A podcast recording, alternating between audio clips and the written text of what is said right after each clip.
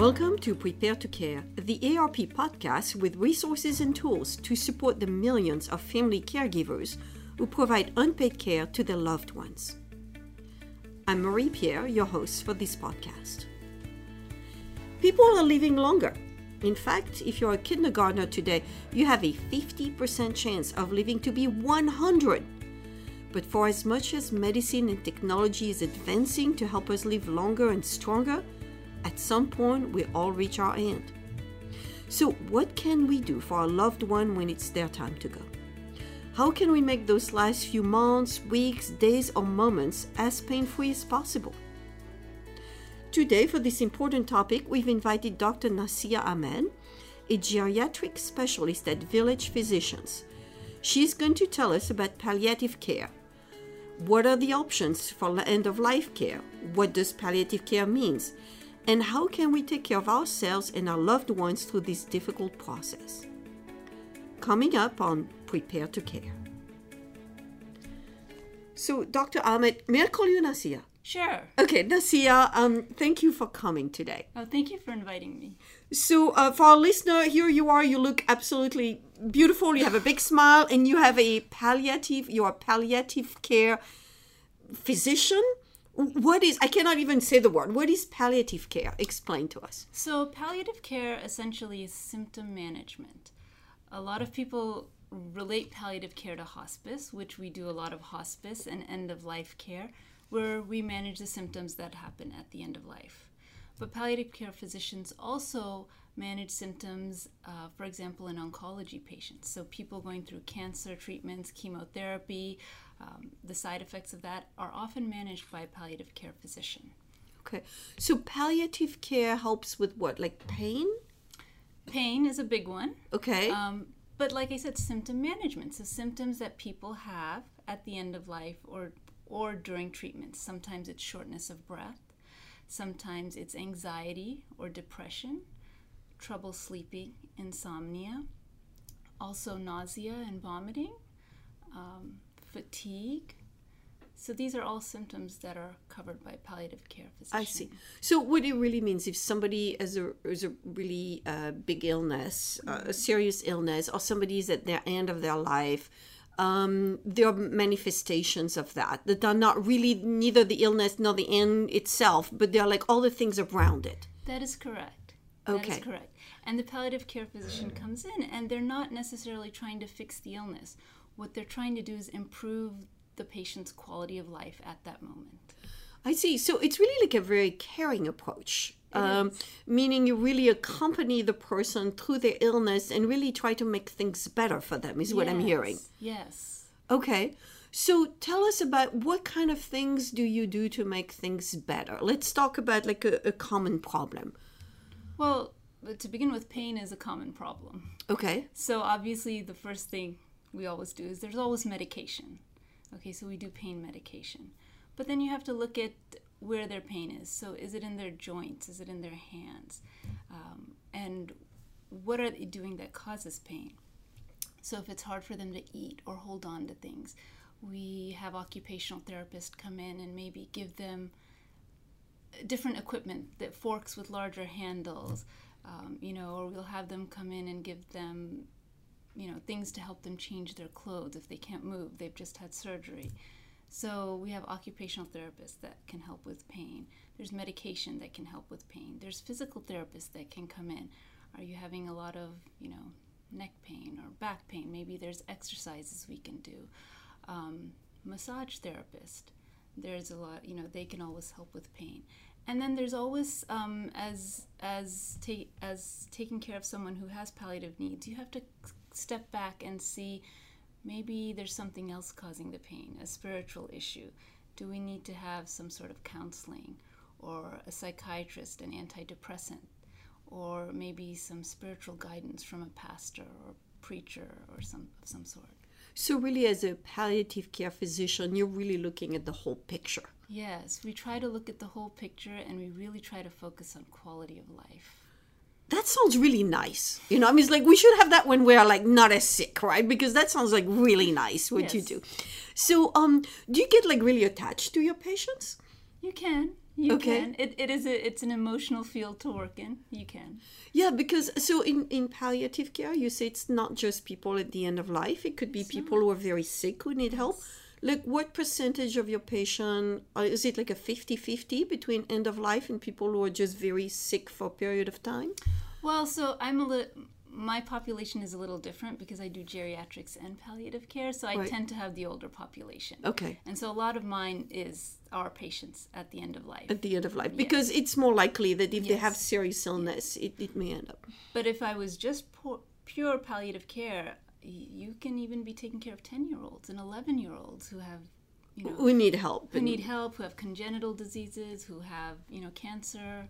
So okay. it's the whole spectrum. So I want to talk a little bit of about pain management. Uh, that's a, a question that has come up before, is we're very... Uh, sometimes we have... Um, older patients who are afraid of becoming addicted, mm-hmm. you know, to, to pain pills, or we have um, we have caregivers who are afraid of giving too much pain medicine, mm-hmm. maybe because mom is going to be out of it and not be able to connect, or or because they too are afraid of addiction. Mm-hmm. So what what would you say to those folks? Well, so if you're managing someone's pain, um, as a physician, you should probably all, always sit down with the patient and explain a few things. Um, the first thing is if you're if the medicine is controlling their pain, they're not going to become addicted. Okay. And then number two, if you're give if you're giving someone pain medications for their pain, you want to give it on a scheduled basis. So whether, you know, if you first came to me and said, I have a lot of pain and I wrote pain medication for you to take twice a day, I'd want you to take it twice a day, whether you had pain or not. And so that that prevents the addiction from taking place. Um, it also keeps you happier because you always have a little bit in your system. So even if you have a bad day, your pain will be tolerable instead of waking up and taking a whole bunch of pills. So what I'm hearing is really do as the doctor prescribes, right? Because you guys know exactly how this thing works. I even was listening to something like another article. It's like there are different kinds of pain medicines, yes. right?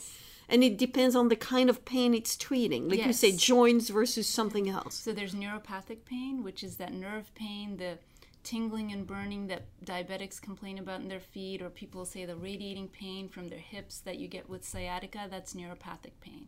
And then there's the joint pain that people get, um, muscle, bone. Um, a lot of times people have arthritis, complain, complain of that. And then there's visceral pain or somatic pain that happens inside, like your stomach or in your organs. So when do people contact you? Like, is it like, at what point, is it like they're being referred by another physician or people know it's the right time? Like, when, when do people actually get in touch with you? For pain management or for palliative for care? For palliative care. For palliative care, well, I guess, like I said, it depends on the situation. So if you're getting chemotherapy or something cancer-related, then probably the second you start your chemotherapy, you should start your palliative care at the same time. Um, end of life um, is a little bit different, and palliative care is oftentimes serves as a bridge between uh, uh, you actively getting treatment for your end-of-life issues, but not yet ready for hospice. They usually bridge that with palliative care. I see. So tell us a little bit about the difference, right? So what I'm hearing is there's a period before hospice. Hospice is truly the last few days or weeks of life. No, no, no? That's just what no? it's become in our country. Okay, so tell us. Sadly. Um, hospice... Um, Any hospice physician, hospice medical director will tell you that they want you in their program for at least six months. Okay. okay. They want to get to know you, your history. They want their nurses, their staff to know you so they can offer the best care possible as you near the end of life. Okay.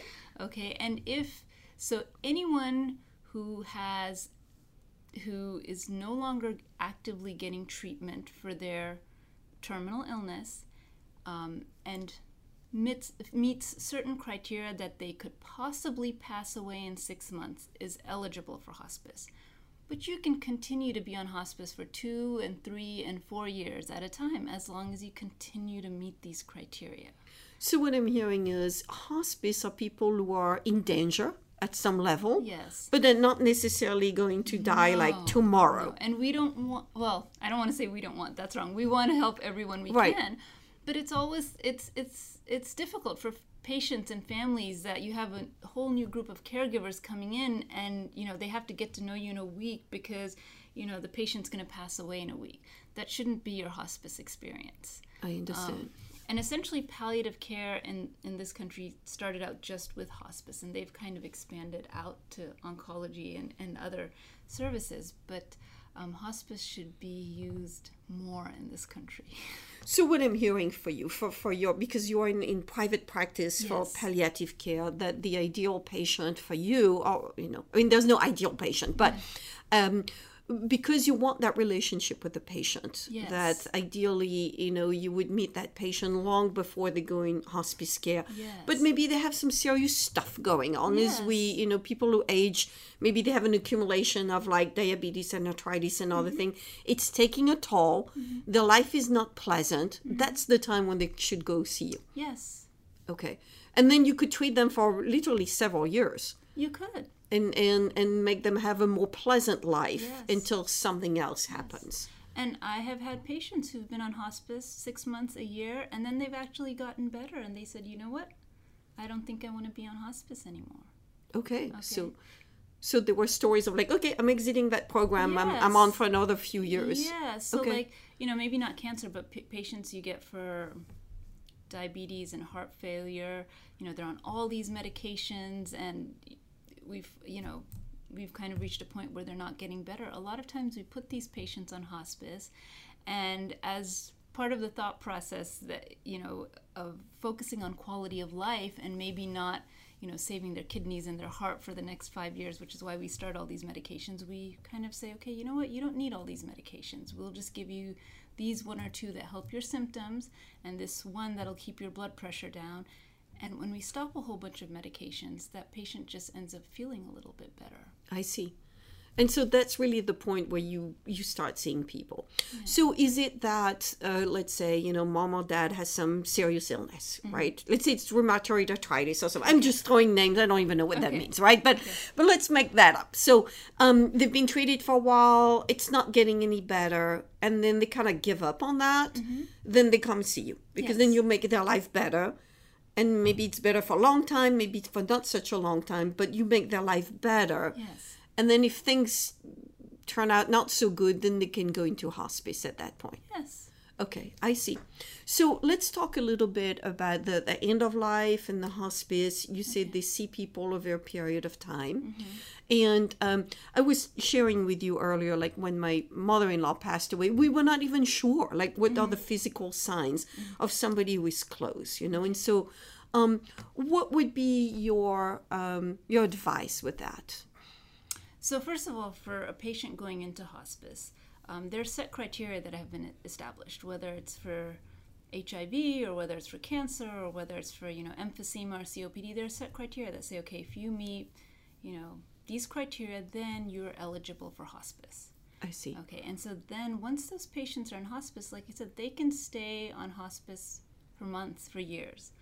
Okay, there are certain signs that... Um, physicians, palliative physicians look for that say that we say that the patient has now is actively dying. Okay.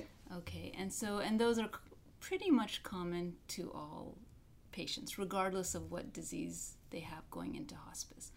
But um, a lot of times the breathing will change, the breathing patterns will change. They'll get a little bit more wheezy or a little, the breath sounds will become more coarse. Um, the temperature will get colder when you touch them on their hands. Um, you'll see their toes kind of getting um, a lacy exp- um, kind of look to it because the blood is slowly draining. The circulation right. is... is um, so what I'm hearing is there are physical signs there are physical at the very signs. End. And, you, and if your physician is seeing this physical sign and is telling you it's approaching... It it's probably a good idea to believe that, right? Yes. Okay. It's, it's, now, that doesn't mean it's going to happen in the next hour. Sometimes people take two or three days to pass away. Sometimes right. they pass away within an hour. So it's just their physical signs, and it's a process that you kind of have to go through. You know, you're very soothing. I mean, you're like, okay, Marie-Pierre, it's a process. Like, we all had a process coming in, and there's a process going out, yes, right? Yes, it's very similar. It's and that it's very similar, yes. and that people around us yes. who are here to help with that and help our loved ones with yes. that. And that's what the palliative care physicians do. They yes. accompany us on that, you know, okay, this is your normal process. Yes. Interesting. So, um... is there any advice that you would give um, to a family who doesn't quite know, right? Let's say that moment of decision um, where there's been treatment for mom or dad or mm-hmm. whatever you, and we're having music in the background here. Um, there's been some treatment, uh, you know, for a, an illness of some kind. We're not sure it's working anymore. Mm-hmm. Um, we're like anxious about it. Maybe mom or dad is anxious about it. Like, how do we know to move from active treatment to palliative care? So, like I said, it it's a personal choice. I see. Okay, it has to be a personal choice. It has to be a family decision. Okay. You know, I mean, even in a situation of cancer, the normal chemotherapy may not work. Then there's experimental chemo, and there's, you know, so you can keep on going. Okay, so in a lot of situations, I say palliative care should start with the treatment, like in oncology. Right. But for heart failure, for, you know, emphysema and C O P D, um, for, you know, pulmonary fibrosis, some of those things, dialysis is another big one, that at some point the patient just says, I don't want to do this anymore. Mm. And it's okay when they say, I don't want to do this anymore. Um, I think you, you bring a very good point. I mean, I know of someone whose wife was more um, intent on this person going to cancer treatment, and then he had to say, I'm done. Yeah. So it's not, but what's comforting to me during, it's not like somebody waves a, a, a red flag out there that says, okay, we're giving up on you. No. What I'm hearing is, if you don't want to give up, you can continue for you a very long continue. time, all kinds of treatment. And really the idea of getting into the kind of palliative care where you stop active treatment yeah. is generally up to the patient. It is up to the patient.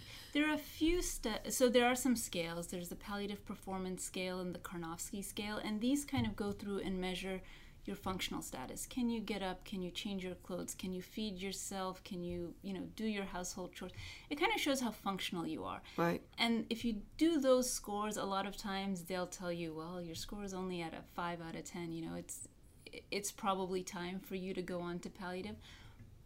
But that's not um, that's not a deciding factor. No physician ever says, that's it, you've reached this score, we're not treating you anymore. Thank you for saying that, because I think a lot of people think there's some, like, uh, I don't know, some hidden board of people who are deciding about your life, right? And that's not no, the case. No, no. It we, sounds there are like no death panels in the There's world. no death panels. There's no one deciding to force you to go one way or another. Um, one more question for you. When mom and dad or mom or dad or whatever are not quite in their right mind, mm-hmm. then is it for the family to make that decision? So in that situation, we hope that mom or dad has made, um, designated a medical power of attorney, or has advance directives written out saying that when I'm not able to make my decision, this is what I would like and not like done. Um, we're in the state of Texas, so if that hasn't been done, um, spouse comes first, and then children and parents and siblings follow. Okay. So. Well, Nasia, this is all about the, the time that we have for today. If there was one piece of advice that you wanted to give our listeners today, what would that be? Well, I think I would say that both, you know, geriatrics and palliative care, uh, it's a, they're misunderstood fields. And I think we have a lot to offer, both scientifically and treating patients in a holistic manner. And um, for patients getting older, I think it's, um, I would consider, I I recommend people who are getting older to actually consider seeing someone who's boarded in geriatrics or boarded in palliative, um, because they can offer you something different than what an internal medicine physician or a family practitioner can offer. Thank you. And, and speaking about that, if people want to get in touch with you, what's mm-hmm. the best way to get in touch? Well, um, I have a website. Uh, it's village physicians dot com, or you can just give us a call, eight three two, nine three zero, seven eight seven seven. All right, well, thank you very much. So today we've spoken with Doctor Nasia Aman, a geriatric specialist with Village Physicians, about palliative and end-of-life care. So thank you so much, Doctor Nasia Aman. So, thank you so much for inviting me. As always, if you thought this podcast was helpful, or if you have friends or family who are new to caregiving, invite them to follow the Prepare to Care podcast at iTunes, SoundCloud, or at w w w dot a a r p dot org slash Houston P T C. That's w w w dot a a r p dot org slash Houston P T C. Take our Prepare to Care podcast survey to help us improve future episodes, or find other caregiving planning and local resources to help you and your loved ones. Thanks for listening, and as always, thanks for caring.